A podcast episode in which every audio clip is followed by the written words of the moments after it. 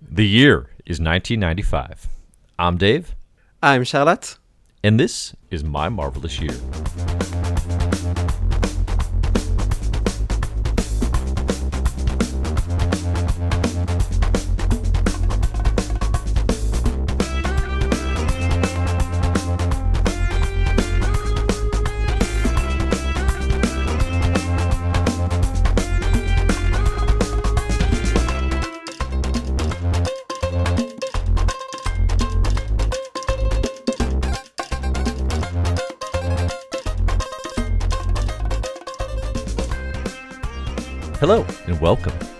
My Marvelous Year 1995, Part 2.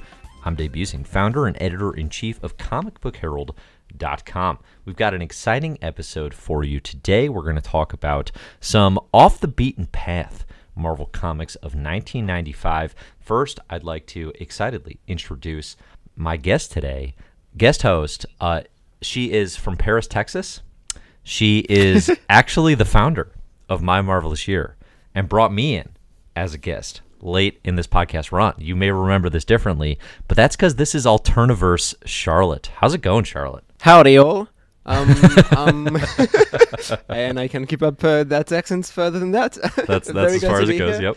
Yeah, I, I've gone from my original universe after having killed uh, every podcast in the world, and now I'm going to do the same here. So excited about that. Yeah, you do have some interesting ideas about how to make the podcast more successful.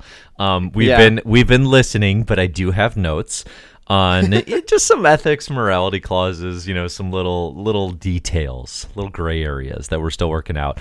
Uh, but yeah, Charlotte is here to talk with us about Marvel's Alterniverse. Okay, this is a 1995 imprint, and we're going to talk today about the last Avengers story. We're going to talk about Punisher kills the Marvel Universe, and we are going to then talk about uh, not technically part of the Alterniverse, but kind of sort of like it, Doom 2099, which I'm actually pretty interested to talk about. Um, so, the Alterniverse. This is not an imprint that I was aware of. I didn't know this thing existed until we started reading these comics, and I was like, oh, like these are all part of the same line, actually. Um, I mean, for all intents and purposes, it's Marvel What If. you know, like Yeah. it is, it's just What If, published in 1995. It is the 1995 version of What If, which is to say, grim, gritty, r- varying shades of dark. Um, but that's kind of always what What If was. You know? Yeah, I saw I saw like um, people. Uh, I, th- I don't remember if it was on Wikipedia or something, but like the description of what the imprint i- was supposed to be, which is like a darker what if. Yeah. But it's kind of on par with what what if were when we read it in like the 70s and maybe early 80s, which is a lot of times it ends badly with a lot of characters dead. Right, right. Like I think in terms of like overarching plot, yeah, like 70s what if stuff almost always ends with someone's neck being Yeah. snapped. Like they all end very very badly. Um but this I guess the difference when you get to 95 is it's a post Watchmen response. It's a Yeah. post Image Comics response of okay, we're we're going to do mature Marvel now, and then you have a few different creators. In this case, Peter David, um, Garth Ennis in the Marvel Universe for the first time, Warren Ellis, who we're going to talk about, obviously, and uh, and it's like, and you have their perspective on like, okay, but what does that mean? It, to to be dark, right? Is it just Yeah. a negative apocalyptic outcome, or is it a very cynical, often crass representation of what became of some of Marvel's favorites? So we're gonna get into these in detail. Um, they're they're interesting comics. I would actually say I had a better time reading these than I expected. Like, what what was your before we get to like Doom twenty ninety nine? Like, what was your overall sort of uh, experience reading the last Avenger story and Punisher kills the Marvel Universe? And had you read them before? I hadn't read them before. Actually, I was very surprised uh, by the existence of Punisher kills the Marvel Universe because Okay. I thought that concept was created with uh, Deadpool in the in the 2000s. Like Yeah. I was aware of that version, but I didn't know it was uh, inspired from this. Uh, it was Punisher was interesting, but I, I felt like there wasn't a lot more to it than the premise, which is like fun, but not much more to, than that. Yeah. Last Avenger story was quite interesting, um, and it's it's managed to convince me where I was not really sold on the on the ideas at first. So yeah, I overall I think I, I was pleasantly surprised. Yeah. Yeah, I can see that. So, like, in terms of the background here, you know, we mentioned, okay, Marvel's, and, and we talked about this with Skrull Kill Crew, which was part of the very short-lived Marvel Edge imprint. Like Marvel is doing all of these little imprints and little factions, frankly, within their publishing universe. A lot of that is just sort of driven by the fact that like 94 was Tom DeFalco's last year's editor in chief. Um, and then throughout 95, there's like an editor in chief by committee approach that Marvel Yeah. is taking. So you have all these little fiefdoms, you have these little factions of there's really no top down leadership um, at Marvel, but for like Bob Budiansky's leading the Clone Saga and Spider Man. And then in this case, we have Carl Potts overseeing the Marvel Alterniverse, um, which again is like literally three com, maybe four, maybe four comics. Yeah. Um, and it's it's done by 1996. So like this is super short lived as Marvel is in this phase of they've been experiencing layoffs. I think a bunch of staff was laid off at the start of '95. Um, by the at the start of the year, I think they had something like 160 comics being published. By the end of the year, it's going to be half that. Like Marvel is struggling, um, and simultaneously, so like Marvel Publishing is struggling, the comic side, um, but then simultaneously, Marvel Entertainment, like sort of like the corporate like ownership group, you know, because they're they're not owned by Disney yet. Like that's that's 13 years off. Um, they're doing all these big deals. Like they're buying Sky, not Skybound, Skybox, maybe a trading card company. Um, they're doing all the stuff with distribution. So we can talk about that in a variant cover, maybe if we want to do like the comics behind the Yeah. scenes. But it all sets the stage for. It sets the stage for experimentation, I suppose, in some ways. Um, but it's also like morale is very low. yeah. you know, it's interesting that that resulted in having more alternate universe uh, comics, which is not something that had been done a lot outside of What If to that point. Like a whole comic that's entirely in that uh, in that universe, and I think it's something that I associate more with uh, stories in the 2000s and 2010s. I know I think there's like the current version of What If in the comics is like an imprint with stories like this, if I'm not Yeah. mistaken. Yeah, right. That was interesting to see. Yeah, no, it does. It's actually a pretty good idea, I think, Yeah. because a lot of the stuff they want to be doing is tapping into like, oh, okay, the kids love Punisher, um, you know, and like we we need to try to catch up with the the image comic scene and you know the increase of violence and and skimpy clothing and whatever it is that they associate with sales in the zeitgeist, right? Um, but it's actually hard to do that in the 616 uh, just because there are, there's a legacy and there's continuity. And if you have Punisher shoot Cyclops in the head, that has really big ramifications in 616. But if you do it in a what if, um, and, and I think probably, you know, because there is there is a volume two what if series, um, which is going. I think maybe the thing they're starting to tap into, whether they realize it or not, is like post Watchmen. It's like, oh, if we like call this a graphic novel, or post Dark Knight Returns is probably a better example, even.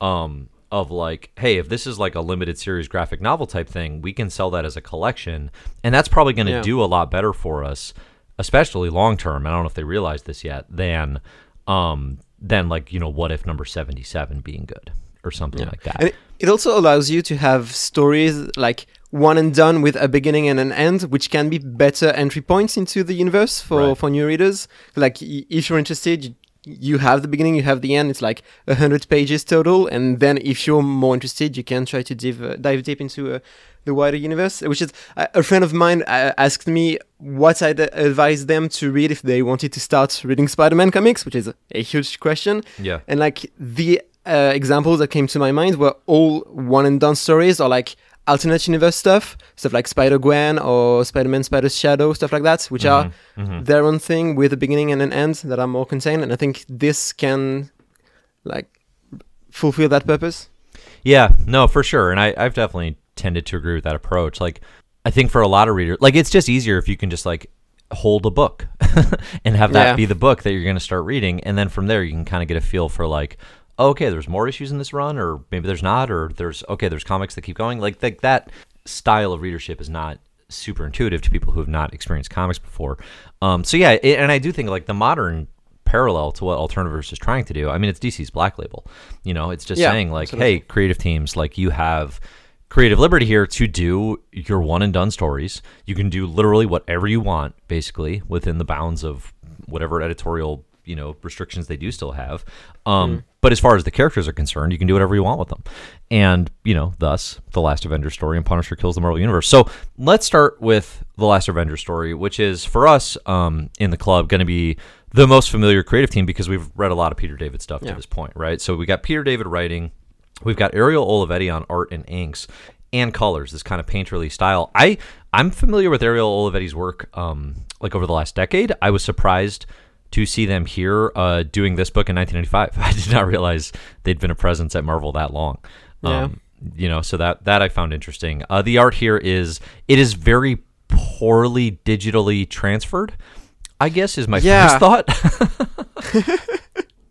There's a lot of like toned down colors where you feel, oh, is this a flashback? No, it's not. It's not. But, like you have panels next uh, next to each other, and one of them is going to be very toned down and decolored for no reason. yeah, There was yeah some weird weird stuff with that. like it, it, it looks like someone literally used their home scanner Yeah. to put these in as opposed to what we're more familiar with i think with with a lot of digital copies i mean i guess that Yeah. actually does get to uh, one of the more interesting things about the last avenger story which is two issues but it's a hundred pages i mean it's a it's a Yeah. full-on graphic novel um the fact that it's not like collected or um talked about hardly at all uh, but it is this sort of you know Dark Knight Returns approach to Avengers. Um, it's also very reminiscent of a book that would come out the next year on DC, Kingdom Come, with Mark Waid Yeah. and Alex Ross. But like nobody talks about the last Avengers story. Uh, having read it now, Charlotte, are you surprised that this like is so ostracized? A bit, and like the closest comparison at Marvel I could think of, which is also Peter David, is Future Imperfect, and I, I think I like this better than Future Imperfect actually. Um, It's it's very Yeah. future imperfect esque, you know. yeah, it starts. It's literally starts with a, a trophy room with Uh-huh. uh, a lot of uh, memorabilia from the Marvel universe, which we see the same thing with uh, Rick. Which is wa- was that a Rick Jones reference at the beginning? Because they talk about a Richard Jones that has the keys to the vault with the with the president of the United States, but we never see him. So I, I wasn't sure if it was uh, actually Rick Jones or not. Well, I, I thought it was, but then we see the Rick Jones of. Wait, is Rick Jones in this, or am I thinking of Ruins? I might be thinking of Ruins now. I don't think he isn't in it as a as a character, but he's his name, or at least a Richard Jones, is named at the beginning. so That was that must be a Peter up. David uh, plug Yeah. then, because he, obviously he loves loves Rick Jones, puts him in everything. In every uh, Peter David future, there is a Rick Jones. Uh, room. it is the it is the one um Yeah. the one like yeah consistent thing i i do think maybe a more cynical uh, answer or sort of reaction to this is like it's like someone in editorial or peter david themselves was like hey people love george perez's uh, trophy room in future imperfect what if we did a whole story about that you know Yeah. what if the whole story was here's what happened to everyone in that trophy room um, that's that's kind of a facetious answer or, or summarization of what the Last Avenger story is. It's not totally wrong, but it's also it doesn't totally capture what this is. Um, I I'm a little surprised that this, this isn't one that they've kind of. I, mean, maybe at this point, you know, it's it's too too long gone, but like certainly yeah. in 2001 or whatever, you know, this could have been like a, an attempted graphic novel to sort of put in the canon, um, and it just never kind of happens. And so, the Last Avenger story, I mean, summarized in short, is it's a future where we have, you know, it basically like the Avengers as we know them are old or middle aged. Um, and they're sort of out of the superhero business, generally speaking and uh, now it's the next generation. You know, sometimes it's their kids or whatever. And uh, the Avengers headquarters, like like the world has changed. Obviously, Avengers headquarters is blown up at the start of this with all these new Avengers that we don't know and don't get to know. And there's kind of a semi Return of Masters of Evil led by Kang. Uh, with an Ultron, it's Ultron 59. There's a Grim Reaper, and then there's this um, a fourth character. What is it? Oddball, who's Audible, I- yeah. yeah, who's just new in '90s. Um, and that and that's that's it. And then it's it's an older Hank Pym with uh together again with Janet Van Dyne, which they do kind of explain how that's even possible. Um, and they kind of have to put together a, a new team of Avengers, right? So you've got an older Johnny Storm, um, you've got Cannonball from the X Men, you've got um, uh, like a blind Hawkeye makes an appearance. Obviously, that's a favorite. Um, and Yeah. and then you get you know just other characters. You know, you get Mockingbird, but then you get new characters like you get the daughter of She-Hulk and um and uh, of Wanda Son and Vision, the, the twins. You know, you get Billy and Yeah. Tommy may have a big role in, in Black Knight. Yeah, so it's like uh, there's a lot of Peter David. You know, one thing that that definitely can be said. Like there's there's criticism Peter David, and there's good criticism. Um, and as we've read his stuff, you know, I think we've gone back and forth on like oftentimes it's it's pretty good or like a breath of fresh air. I think one thing he does in the Last Avengers story is yes, there's the impulse to be like, and some of your favorite heroes died horribly because it's that kind Yeah. of future, right? And that stuff can But feel it's also not done in a cynical way. I feel. yeah, right. Well, and that's Like, the thing they is like go out kind of heroically every time. There's a, a scene of Wonder Man fighting a, a villain Hulk, and W- Wonder Wonder Man sacrifices himself in a like tragic but not at all cynical or way. hmm Did you did you read Ruins after I mentioned it? Have no, I read that? haven't. Okay, I only so read uh, this and uh, so Ruins is and and we didn't I didn't put it on the list for a number of reasons. Um, but that's the one written by Warren Ellis in this same line. Okay, and Ruins is the exact same concept, but like in the Busiek Ross Marvels verse essentially. But it's just Okay. like but it's just like an alternate Marvels where everything is the worst, basically, um, and everything is super dystopian. But it is crass. It is yeah. badly cynical, um, and it is horrible. it is Yeah. it is extremely unpleasant to read, and it's not clever. And I think it it, it very much thinks it's clever. Ha- so I checked that out because I realized that was part of this line. I had never read it before. I wanted to see how bad it was. It's gonna go low on the on the worst comics of all time, Charlotte. Like it's gonna Yeah. it's gonna have a place there. The only reason I want to finish it is because I'm like, well, I need to rank this appropriately on my worst comics of all time list. That's it. Yeah. Um, reading the last Avenger story after that was a breath of fresh air. Yeah. because it because it was like, oh, Peter David likes superheroes. You know, it yeah, was like he knows the Marvel love universe. for Silver Age heroes that is felt, and that's something that's interesting about maybe why it's not as uh, celebrated and remembered, which is it is very rooted in the 90s because I think Peter David wants to to have it be a commentary on 90s uh, comics. Like H- Hank Pym at some points literally says like the whole thing became something wrong, something dark, perverse, grim and gritty. yeah, Th- That's literally Peter David talking about uh, late 80s, early 90s comics, I think. What's funny about that is that's literally what Kingdom Come is too. like, Yeah. that is totally what Mark Waid and Alex Ross are doing in Kingdom Come. Now, like, don't get me wrong, they do it better. Um, Yeah. Kingdom Kingdom Come is in fact a better version of this, but they're very similar in intent and and desire. Um, and I, I yeah, I just I guess I I don't want to overstate that this is like some kind of like secret best Marvel comic. Um, but it's pretty fun, and it's it's again there's a sort of reverence for Yeah. Marvel history and the Avengers continuity that makes that makes it kind of interesting in the way that like alternate futures in the Marvel universe, like Old Man Logan, for example, can be interesting. Where you're like, hey, what if, um, you know, She Hulk had a daughter? What would she be like? Hey, what if Cannonball was one of the last X Men standing? Hey, what if, um, Wanda and Vision's kids were around and you start getting some stuff with like uh with Billy being, you know, the Sorcerer Supreme type stuff. Which is like like Yeah. there's ideas here that are still in cycle, that are still Yeah, I- being bounced around, you know? Yeah, it was very interesting to see that this. Oh, I mean, I don't know if it actually influenced what that idea would become, but this is the first time that we saw grown-up versions of Billy and Tommy, and like Yeah. a, a vision of uh, them beyond uh, being killed as babies, basically.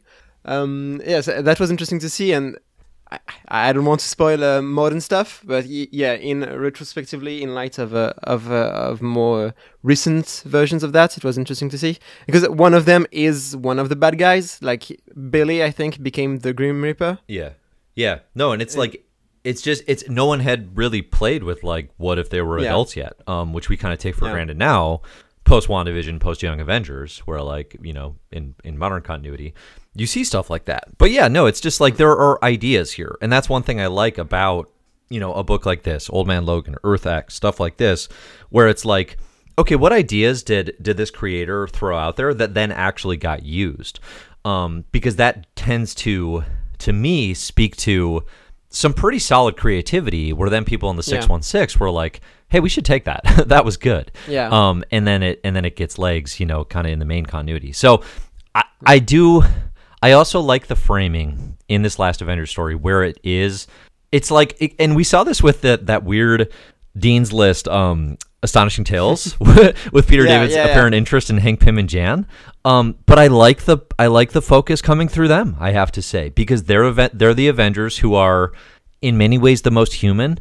Um, Yeah. They are definitely the least popular. You know, yeah. and and seeing also like one of them. He's fi- fiable as a person, like Hank Pym, more than any other Avenger. Yeah. And so he works very well here as a character because he doesn't assemble the team because uh, out of a heroic purpose or something. He does it because he's threatened directly by Ultron. So he's he's a very not heroic character, but it works with who Hank Pym has been in the past. Like it's not uh, it's not undermining the previous characterization of the of the character. Yeah, right. Which is and and I think that's actually that what you just said taps into when these work for me and when these don't, which is the creators actually finding the core of the characters Yeah. and telling a story still holding true to semblance of that.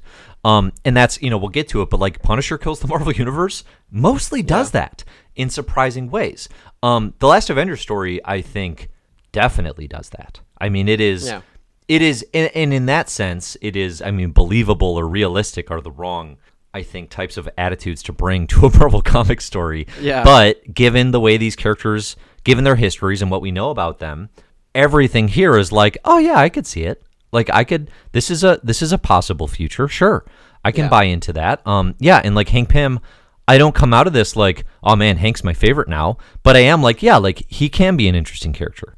Um, and and with all these problems and with all this mess and you know and the way that you know David is like okay we have Avengers we live in a post uh Hank slap Janet world right like like Yeah. Hank and Janet together is a problem um because of domestic abuse and what he does here in the future. And you may agree this doesn't work or not. It's that's up to you. I, I understand it.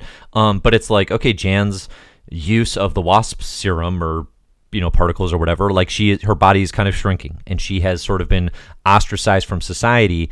And what happens in that is she kind of like comes back to the one person who sort of understands it and it's Hank. Yeah. um and they're kind of I don't know that they're like I guess they're I guess they're romantically involved is the suggestion I again think so. right I was expecting it to be more cynical on that level because uh, I thought they were setting up that he's lying by telling her she he can heal her, and that's why Oh. she's staying with him. And he, he it would turn out that he he's just lying so that she should stay with him, but that doesn't happen. which would be totally believable as well. Yeah, Yeah, I mean, I could absolutely. absolutely. see that coming. Um, Yeah. but yeah, like I don't, again, like I don't want to oversell. Like this is secretly Marvel's Kingdom Come. Um, No, but it, and like it's not that good, but like it's kind of, it kind of wants to be that, and it's not like so messed up that it. It's not like it's not um in the conversation. I guess you know, like it's. I don't feel weird referencing the two in the same breath. Like, oh, one of these is great and one of these is awful. It's more just like, no, one of those was like fantastic. Um, Mark Waid and Alex Ross were kind of at the peak of their powers on that. Um, the Last Avenger story is not that, but it's like it's trying and it's doing the Marvel universe with it. You and know, I think it's it's always meaningful and representative of what Marvel is at any point in time to see what writers imagine the future of the universe to be. Yeah. And this is the early mid '90s version of that, and I think that that's an interesting. That's always an inter- interesting s- thing to see to to see where we're at in the Marvel history. Um, two, two things I still had left to say. One of it is you know it's the worst timeline because Johnny Storm and Alicia are still married, which is always the worst thing. yes.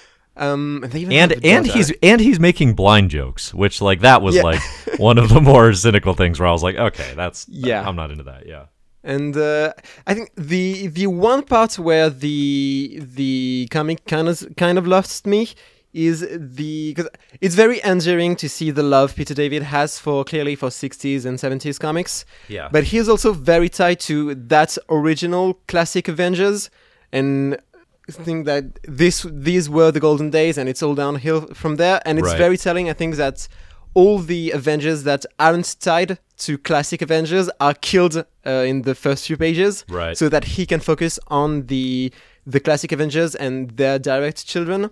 And I think that's I'm always more interested to see the Marvel universe evolve with completely new characters and having because uh, otherwise you you're always frozen in place to to those golden days.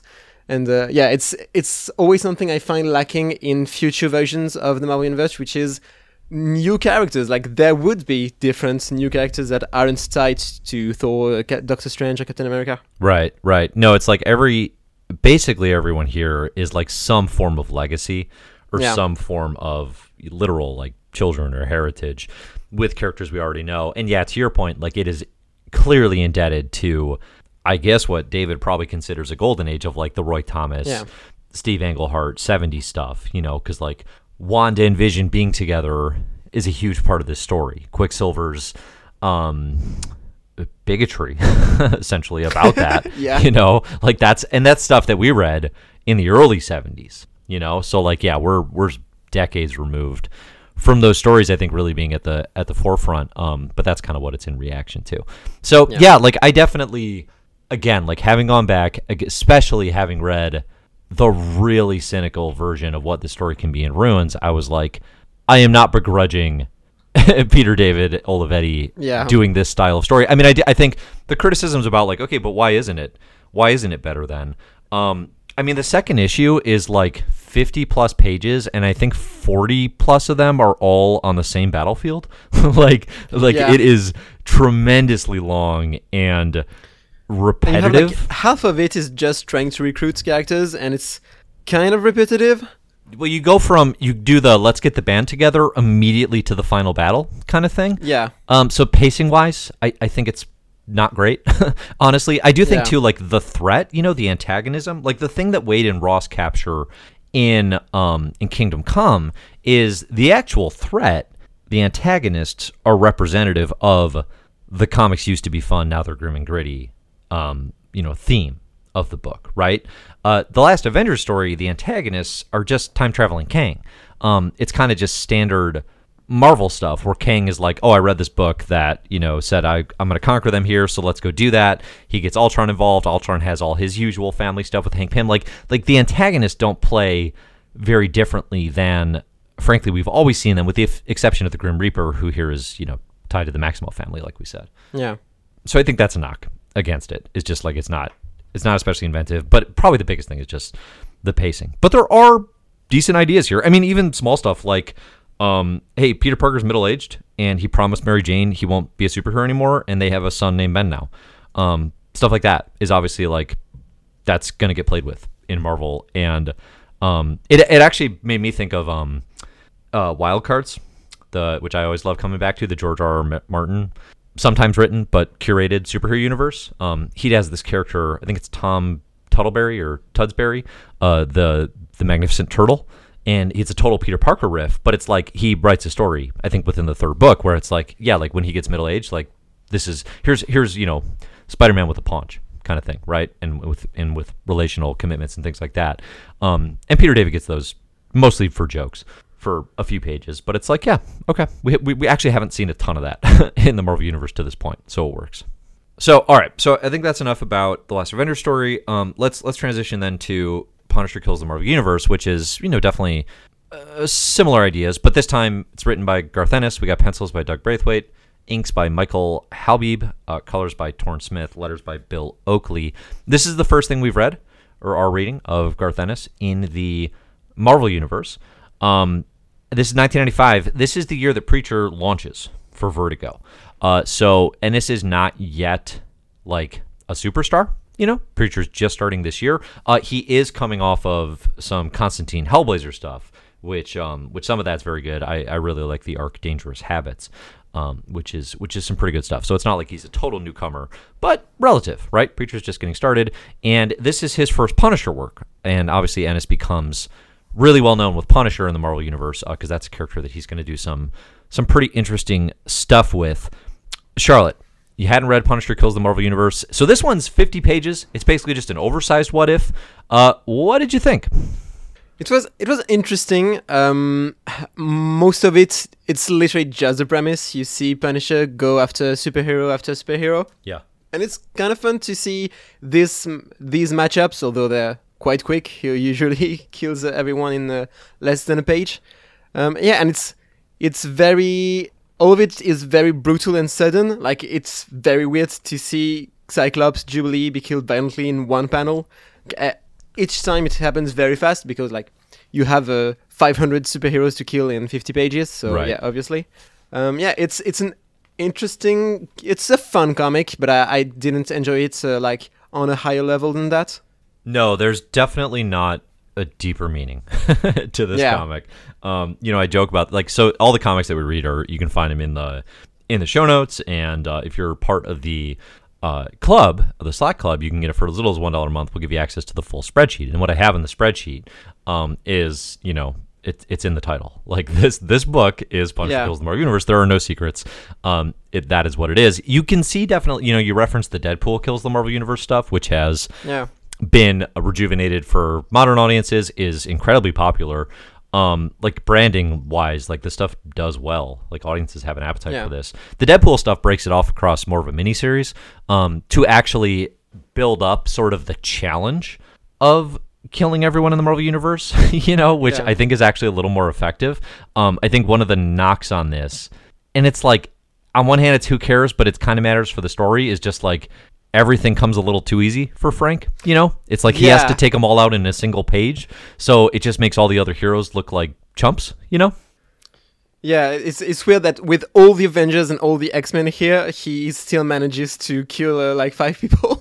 right immediately. It's it feels often too easy. He kills the, the he just plows through the Kingpin's minions. He kills Wolverine in one page, I think. yeah right Um, yeah. well and the premise here so instead of so frank is is he a shield agent um or he's maybe just still a cop or something right but he's Yeah, it's it's unclear because if it's if he's just a cop, then uh, the NYPD has gotten uh, a lot of tech.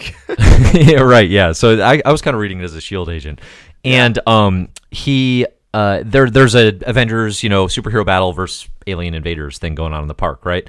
And Yeah. um, and Frank rushes there because it's going on. His family was visiting the park that day, and instead of being gunned down by you know uh, criminals by by you know the mafia or whatever it is, um, it's they die in the crossfire of this Yeah. superhero versus alien invasion. Punisher immediately he doesn't he doesn't go home and think about his plan for vengeance. He immediately takes out Cyclops and Jubilee. Yeah. in it, like in front of of everyone, Wolverine tries to kill him. He gets stopped, and then Frank goes to prison. And then from there, he's you know rescued by this group of um of people who have been maimed in superhero battles or accidents or whatever. This piece of it is so reminiscent of what Ennis is going to do on the boys. You know, it is Yeah. it is very much um, the the actual human cost, the reflection of people who are who hate superheroes and they hate them because they do all this violence and they don't think about the consequences. Um, Yeah. That general theme, that line of thinking is huge in Ennis's work. Obviously, the boys. The, the Ennis version of the boys, the comic. I- Have you read those, Charlotte? No, I haven't. I, I've seen the first season of the show, but I, I haven't uh, read the comics. So the I, comic- I've heard like that the show is better, uh, more more tight. Yeah, that's definitely my view. I, I think the show fixes a lot of the comics problems. The comic Yeah. is so cynical and Yeah. uh, is so like like screw you and screw your love of superheroes, which obviously as Yeah. like fans of that is sometimes you can you can take that medicine, um, but I don't think it's communicated super effectively like a satire. Um, but like that's that's kind of where Ennis is maybe going to get to. Uh, but in this at this stage, it's just very early early versions of those seeds. Um, I think as a creator, he's really he's like really into disfiguration. Like he he likes Yes. characters who just have really weird looking faces. Um, obviously, this is a thing in in Preacher that's going to be big. Uh, but that's kind of you know Punisher's whole group is like yeah, like they're disfigured and maimed and left broken. Even Punisher has like the three claws marker on his face for the whole comics. Yeah. uh, Wolverine attacks him immediately after after he kills Cyclops. Yeah. So I mean, I yeah, right. Uh, So I think like beyond that, it's like you said, it's it's literally just page after page of Yeah. Frank taking out all the superheroes. Um, I don't. The, the one interesting thing added, I think, is like his relationship with Daredevil. Yeah. 'Cause throughout the whole thing, Matt Murdock he, is his attorney and like the only one who's actually trying to connect to him and to maybe not give him redemption, but stop him by connecting to him on a human level. And then by the end, the only superhero that's left to kill is Daredevil. And he, on the moment where he's killing him, he he realizes who he is, and it's weird 'cause that makes him doubt what he's doing. But it's also like, did you not realize that they were humans before then? it it's kind of a weird message. Um, I do Yeah. the Mad and Daredevil stuff because because the comic even starts with like them as kids Yeah. and like a young Frank Castle standing up for a young Matt Murdock, and just kind of these innocuous like they just cross paths. It's not like they were best friends kind of thing. Yeah. Um, but Ennis does build on their relationship to actually to kind of do the the Frank and Matt thing that we're somewhat familiar with. You know, if you go back to the Yeah. Miller Daredevil stuff too. Um, but yeah, that particular message of like, there's real people in there. Like, it's not like that's actually Yeah. like important to get across to anyone really. like, Yeah. it's not. There's not like a, oh, the moral of the story is like it's just kind of that's Matt's role in this. Yeah. And, And it, it it ends on a note of uh, like that uh, Punisher kills Daredevil, and Daredevil says something like, uh, "Well, now you've ki- killed every last one of them," and Punisher says, "No, there's still one left," and he he kills himself. yeah, Basically, is what we understand. That, that was it's how he he became a superhero by killing everyone else. That's it's a weird message. I think it made me think of. Um, what something Jason Aaron does in uh, the 2010s with uh, was just thinking Gorr and Thor. Yeah. which is uh, a version of that that actually makes sense and is good. And here, I, I yeah, it was weird to me that how killing how does killing every superhero make him a superhero? Uh, I wasn't clear. Yeah, no, it's definitely it's it's definitely meant to be just sort of the darkest possible outcome Yeah. of just like the only safe world is a world totally removed from all superheroes. Um, which again is obviously kind of the premise of the boys Yeah. in some ways. Uh, but Although it's the the one thing that makes him turn against the group of people that were backing him is when they tell him to continue killing every superhuman that might uh, arise, and he's not. Nope, I'm not doing that. And like, how is that different from what you've done? Um, up Yeah. this point. right, right. No, How is that the thing that makes you turn? right. It's kind of just like, well, we don't have pages to keep that story Yeah. going, so we're going to resolve this. Um, yeah, it, it is a little messy. Um, but I, I mean, I think again, it's like this comic sets out to do a thing, and that Yeah. thing is a version of the Punisher where he kills the Marvel Universe, and it Yeah. does that, and it does it again. It's like y- you barely need a story, you know, in order to do that Yeah. particular sequence of violence, but the story actually it does have some interesting elements and it has a thread of Matt and Frank going back and forth and it holds together more tightly than I think a lot of versions of it would. So again, like I don't love it, but I do think it's generally good. Um and probably again, like if you just said it devoid of any knowledge of the creators and you said, "Hey, Marvel did a an issue called Punisher Kills the Marvel Universe in 1995," like expectations would be pretty minimal. Um, that Yeah. that would be super readable, but it's very readable, um, and and frankly even enjoyable at times. So I'm I'm pro this comic. Uh, I'm not again like I'm not actually into the kills the universe branding. I guess that's kind of Yeah. just not my scene. I don't. But that said, like I I can appreciate when it's done well. Like I appreciate this. I appreciate the Deadpool version. I think written by Cullen Bunn, um, where there's there's ways to do it that aren't just the celebration of gore and violence, which obviously is gonna be there. But it's not if it's not just that, you know, I can appreciate it. But I, I don't know, just more broadly, like when these types of comics are like, hey, do you want to see all your favorite heroes, you know, destroyed?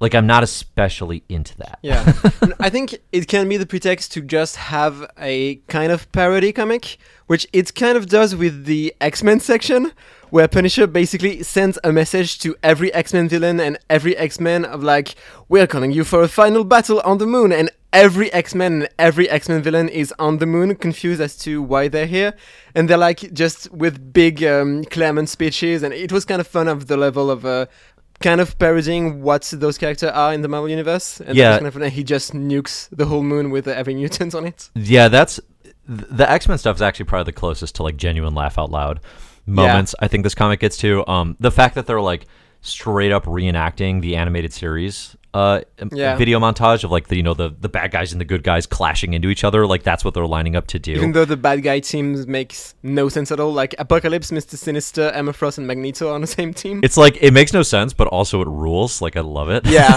like i'd be so excited if that was really happening um, Yeah. there's also a really funny moment when frank's going when he's in court in the in the beginning the judge says there can be no excusing the fact that you murdered some of this nation's greatest heroes. And then there's a pause. And the x-men cyclops and jubilee. What a sick burn. Cyclops and jubilee. I love that. That cracked me up. Yeah. but I mean, yeah, is it is it amazing? No. Um is it my favorite Punisher comic of the 90s? Probably.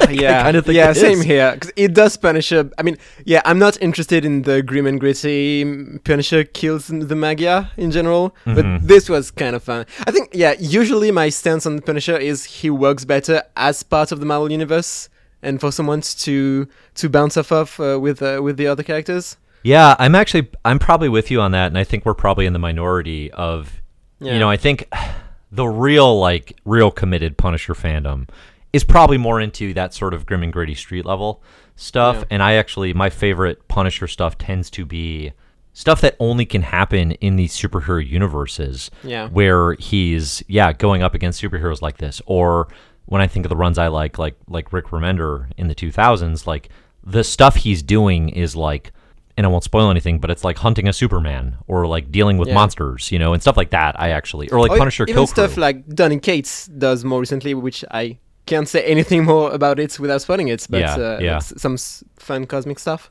Right, right. That stuff tends to be more up my alley, I suppose. Yeah. Um, which you know I get. Uh, or yeah, and, and I like him in Daredevil stuff. I think he often fits well in Yeah. Daredevil stories. Um, okay, let's let's get to the the last one here. Unless you have any final Ennis or Punisher kills the Marvel Universe thoughts. Okay. So the next comic we read is Doom 2099. Um, we're kind of jumping into like a, a hodgepodge of the middle of the run here with issues 29 to 35. Yeah. I was kind of just trying to summarize this big Marvel 2099 event, which is One Nation Under Doom, um, which it spirals out of Doom 2099. It becomes so big that other other um, issues in the line start getting the AD added, you know, the after Doom, which is clever. Yeah. They get like one shots, you know, there's a 2099 AD number one, one shot and stuff like that. Um, so, first thoughts on this. I love Doom 2099 as a concept. Obviously, no secret to listeners of the pod, to fans of Comic Herald, that I am a big Doctor Doom fan. Yeah. I am obsessed with Doom 2099 as a concept. like I Yeah. that costume, the blue, I have the holographic number 1 issue that I got for like a dollar um like early and I was just like I love this character and I need to know more about them. And then so the backstory building to this moment cuz obviously we're we're a whole 2 years run into the Doom 2099 verse, Yeah. right? Um I think it's John Francis Moore writing those early years and the whole backstory summarized in short is Doom was like gone for 50 to 100 years. He shows up in 2099. Um, he thinks he's Victor Von Doom, but he's not sure. Then another Yeah. Doom shows up, and it's like, no, I'm the real Doctor Doom. I'm Victor Von Doom. They go through that, that whole thing, kind of Clone Saga esque for, for a few issues. Okay.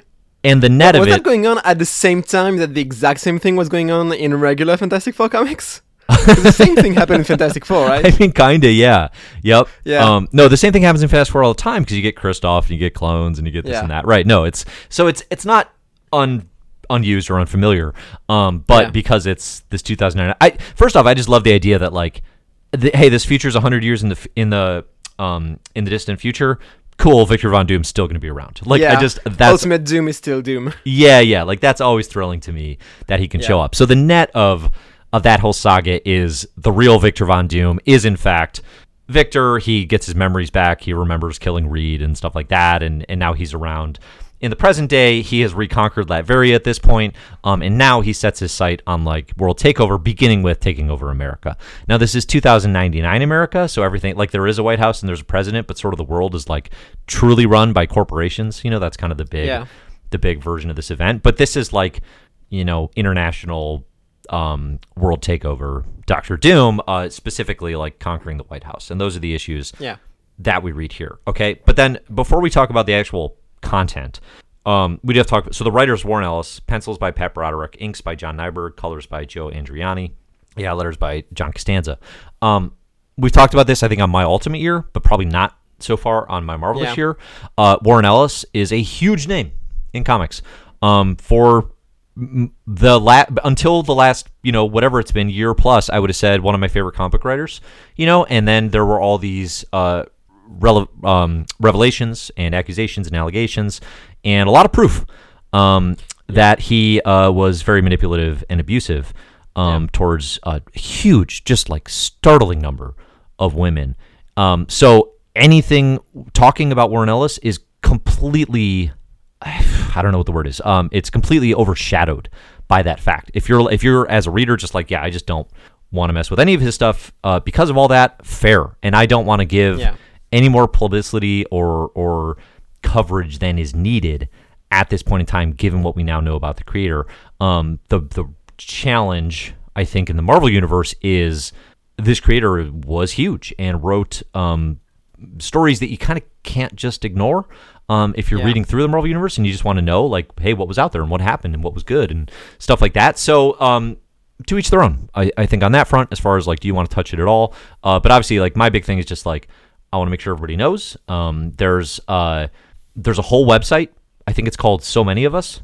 Um, Yeah. If you Google that, Warren Ellis, like, go to it and read what's there uh, because there are so many testimonials about the the just gross and and manipulative behavior. So, all right. Um, hopefully that covers that on that front. Charlotte, had you read any Doom, Doom 2099 before, and uh, and what did you think of this? I think I read the first few issues because I, I was curious. Like it's something we've talked about on the on the podcast before, which is I'm not a big fan of 2099. Uh, I, I don't really exactly know why. It's just Yeah. the the character designs are, are very unattractive to me. I mean, attractive isn't the right word, but it's it's not the type of uh, design that uh, that I like. So it's a first uh, hurdle to me enjoying them. And See, that's yeah, funny well, because I I'm- actually think the design of Doom 2099 and Spider Man 2099 are like maybe my two favorite things about the entire universe. That's fair. That's fair. I mean, it's often like spikier and buffer uh, Yeah. regular characters. yeah. Um. Yeah, but I I I barely remembered the the first issues of the run, so. He, he Ellis drops you with a, a lot of characters that you're supposed to know, and you're like, I don't know who any of these people are, and I'm completely lost. Uh, so usually the best parts of these comics is when it's actually focused on Doom himself. Right. Um, although there's some kind of stuff, with, some fun stuff with his mercenaries, which he- has like a band of um, Wakandan's war- warriors as his mercenaries, if I understood correctly. Mm-hmm. Uh, stuff like that, which is kind of fun. Which he makes every of his mercenaries into his uh, like secretaries, basically his ministers, which is weird because they're they're just soldiers, I think, from what I understand. Right. Yeah. He's got Um, his uh, his black cabinet, which is his Yeah. you know his his as he takes over the White House sort of thing. Yeah. Um. Yeah. It's a real like Book of Boba Fett thing where he's taken over the U.S. with like five mercenaries, and those are the guys that, that are going to run things. Yeah, that's funny. Uh, right? No, it's it's like, yeah, I, I I don't think these comics are actually especially good. I think they are for 2099 pretty good, um, Yeah. because it's a universe that I'm not obsessed with, you know, and I, I think often the quality is like very middle of the road, if not bad. Um, so I think these these issues do stand out just as like, yeah, this is a cool concept. It's a it's a big kind of thing playing out that is at least interesting. And again, it's just like we have a future where Victor Von Doom is trying to impose his will um, by taking over the world, which is like the classic Doom Yeah. story. You know, like that is that is a classic Doom story that rarely gets to be told because he often has to be stopped before that point because it's hard to walk Yeah. it back. Um, the nice thing with 2099, much like the Alterniverse, is you don't have to worry about walking it back because. For starters, they don't know this yet, but like the line's almost done. Yeah. Um, but also just like it's a future and we can do these sorts of things. You know, it's it's very ultimate universe in that regard, where it's just Yeah. like, yeah, okay, have him take over the White House. Like we'll figure it out later, like what we do Yeah. about bringing the world back together after this point. And you know, I really, really like the setup of having Doom be the the Steve Rogers of this era, which is he's the only relic from the previous superhero age. yeah, Which is, I think that's a very interesting setup, and it's works well with uh, the basically capitalistic um, uh, billionaires bringing back a a, f- a false Steve Rogers to oppose him, Yeah. which is like a a twisted version of uh, Steve Rogers. Which is I, I don't know if it's clearly stated, but he was basically just made for this. I don't think he was a real person. They just created him in the cap the kappa analog yeah right that's like it's not the real cap no i think that's actually like the coolest idea at the heart Yeah. of this whole thing which is like like in 616 if doom starts conquering nations which like good grief we're talking about this on on a Yeah. weekend where russia is invading the ukraine you know and it's like Yeah. okay this stuff's happening it's like that person's a villain right like that leader is is a, a autocrat and a villain um Yeah. you know he's the putin uh in 2099 it's kind of like well it's like he has a point it's like like there's Yeah. actually like the, the way the story's told dystopian future. yeah, exactly. And it's like it like it's almost like resistance um with him taking back, you know, and it's like Doom is not Yeah. the man of the people, but like you kind of get some of that because of Here he kind of is like he he's the he's the hero until he's not. Yeah. And until he becomes like basically what um, white boomers on Facebook think Joe Biden is. Which is the, the communist that's going to, to steal your money and your guns and uh, leave you in poverty. yeah, in- yeah, in yeah. poverty. But it, it takes him a minute to reveal his true face. yeah, That's and even point. then, it's like because of the influence of some kind of alien, which was uh-huh. weird uh, detail. Right. But that that's why I like the you know what you described of like okay, you have these super uber capitalist corporate owners who are like, okay, we need to take back our America because it affects our bottom line. We're going to manufacture this fake Captain America. Like that is that's actually really good satire. Um Yeah. that's that's pretty clever and then having that go up against, you know, the embodiment of tyrannical evil, typically Doctor Doom, but now as a resistance fighter, it just subverts expectations. Yeah. It subverts what you think you know about who's right and who's wrong and, and etc. Um, in in fun ways. Uh, These comics are messy. Yeah. Um, they are they're definitely not super tight. I think I there's like an ideal version of this in my head that is so much better than what's actually here on the page. Yeah. You know? Look, I, I think it's a very good setup. Doom is often an anti-hero or anti-villain, if that makes sense. Yeah. Like yeah. he's a he's a very interesting figure, but he always he's always on that line and kind of on the villain side. But here, because he's in a world that's worse than he is, he can have the the role of the hero, and that's that's a very fun premise and very interesting one. Yeah, no, that's a good way of putting it. I, I do think that works for this character in particular. Because, like, when you look across the rest of the 2099 line, you know, especially as the years go on, it's like Yeah. Spider Man stays semi interesting because O'Mo- Miguel O'Hara is a cool character. You know, so like Yeah. you could you could just follow that character, and if you like them, there's going to be stuff for you to engage with. But otherwise, it's like I check out on X Men 2099 so fast. Um, Ha- I just have can't you read keep the reading first it. issues? I've read the first. I actually own the first like 15 Yeah. issues. Yeah. Um. But I uh. think, I think the first like we read the first maybe three issues with with Zach. Yeah. I, I- we thought they were kind of interesting, and there were there was some stuff with like the idea of mutant mutant culture that was very interesting, like years before Krakoa. Uh huh. You know for sure. No, it's not devoid of ideas. Um. And I, I think the early. I think the start of it has a fair amount of promise. I just think it like Yeah. it cannot. Sus- or it, it, not that it cannot. It just doesn't sustain. No, that's Um, fair. I, I haven't read it past the like first three or four issues. Yeah. Well, and they kind of do the thing too that we talked about uh, with the Last Avenger story, where it's like, yeah, we're gonna do new characters. Like we're not actually doing Yeah. legacy stuff, which I think it works a lot better. I mean, there's some, you know, you have Morphine Summers, right? Like you're gonna have familiar names, maybe. Um, Yeah. but the it's actual more like people, they're they're really mythical icons of the past.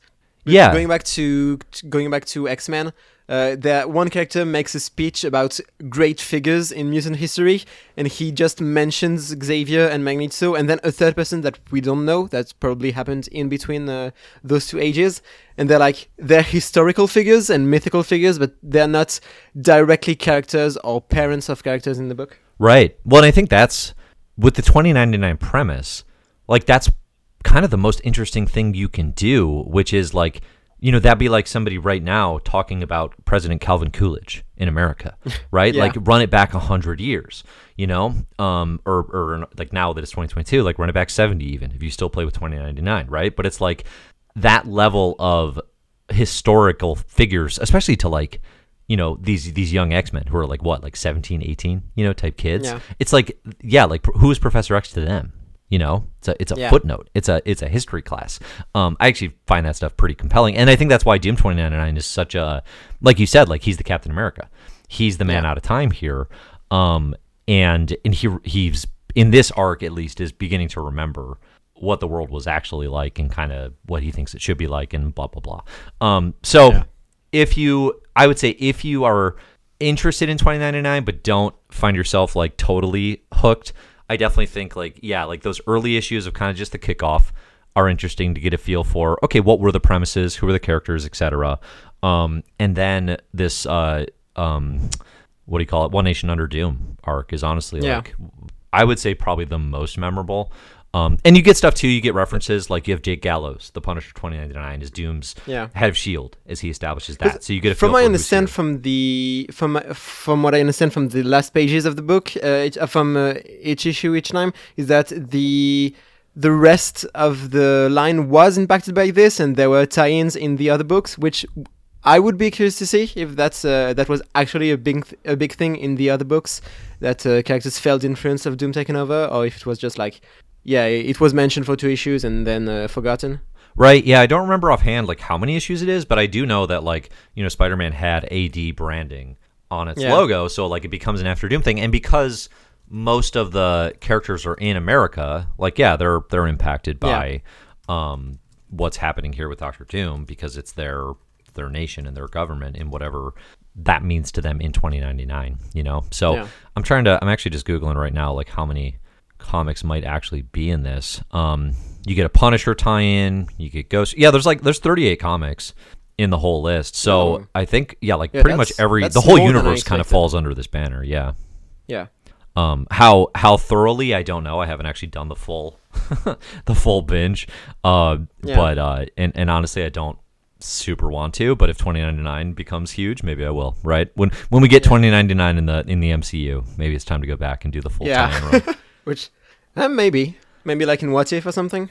Uh, sure, you could do a what I mean. I guess Spider Verse is, is the one that's going to touch it. Oh, yeah, doing definitely. It do uh, Spider Man twenty ninety nine for the Yeah. the second one, which I'm pretty excited about. I'm looking forward to that. Yeah. Um, one question we we didn't read it for the club. I think because it wasn't on Marvel Unlimited, but I think you've read it. How do you feel this compares to Emperor Doom in the the eighties? I like Emperor Doom a lot. I definitely wish Yeah. we could have read it um, in the club. Uh, that is much better. It is much tighter. Um, Yeah. and it's a it is to me that is like pretty close to the perfect um, uh, way to do what if Doom took over the world. Like it's it's because it's it almost works it, like it, it works in continuity too is the thing. Like I think it's, Yeah. it's Roger Stern I, I think or maybe it's no it's David Michelinie I want to say. Um, it actually it actually has an out a very clever out where it's like yeah you could do this story in the main Marvel universe and walk it back and still have people reference like hey remember that time Doom took over the world like it almost doesn't break everything to have to you know spend a year putting it back together. Um, so Yeah. a, a million percent if you could track down Emperor Doom, I is that still not digitized? That's crazy to me that that wouldn't be. Uh, I don't Available. know. I, I remember when we got there in the reading club, it wasn't. Um, I'll check right now on Marvel Unlimited. Mhm. Um, yeah, I, I don't. No, know I love that is. story, and it, like so I won't. I don't want to spoil it. Um, I'll let people read it for the first time, but like their stuff the the kind of a a major piece of that story is being used in Marvel stuff right now. Um, in Yeah. very similar ways. So it's like it's it's way ahead of its time. I think. Yeah. No, the only thing that's on Marvel Limited is a 2002 series called Doom: The Emperor Returns, which I don't know if it's a sequel to. Doom or not. no, that is that is something else entirely. That is Okay. that is a comic that I have on the um, Comic Herald, you know, Marvel reading order, and it's very it was very Yeah. early in the early versions of the you know the Marvel Knights era, and I had people in the comments saying things like, "This comic made me want to turn my eyes out." so now, Okay, that is a different book. yeah. Okay. But Emperor Doom definitely gets a wreck over uh, One Nation Under Doom, although um, they're of a piece. They're of a piece, that's for sure. You know, there's actually uh, Yeah. if you watched Avengers Earth's Mightiest Heroes, the um the animated series, there's a Yeah. there's an episode that basically does Emperor Doom as well. Um, Okay, interesting. I only read. I only saw the like first few episodes. I think a while back. Yeah, yeah, good stuff. Uh, all right, so cool, cool. Alterniverse, uh, surprisingly okay. And again, we left. I left Yeah. ruins off intentionally. If you want to see what the Alterniverse gone wrong looks like, um, those two issues are available on Marvel Unlimited. But just oh man, does it? It just gets. It's just the most. It's someone thinking that the post Watchmen legacy is like oh hey we can we can use sex worker, sex worker jokes and uh, Yeah. just way over the top violence and, and that's what mature is um, and that's what you know being uh, being subversive with these characters is and it's just all kind of yuck. Yeah. um, so again I gotta finish it. I gotta finish it now because I gotta see how how low I actually want to rank this but Yeah. I'm, I'm very curious in continuing to see what Marvel will do in the next years. Um, with kind of stories like this, like alternate stories, what if stories. yeah Um, and I think it's something that's still lacking in modern Marvel. Like, like I said, I think those are very good entry points for new readers. Like just having one and done stories that uh, ca- can have interesting takes on ca- on characters, not too tied to the main timeline. Well, and it seems like, I mean, they kind of cracked it with Chip Zdarsky doing Spider-Man Life Story, which is Yeah. hugely, hugely popular. Um, but then also the What If imprint that he maybe semi-launched, which is the Spider Shadow, which is six issues. Yeah. It's a mini series, so it's going to sell as one, you know, graphic novel. Um, and it's uh, it's a you know Spider-Man black costume, symbiote costume, What If kind of story. Um, but just Yeah. fully digging into it, it's it's very well done. You can get Pasqual Ferry art. You know, it's great looking.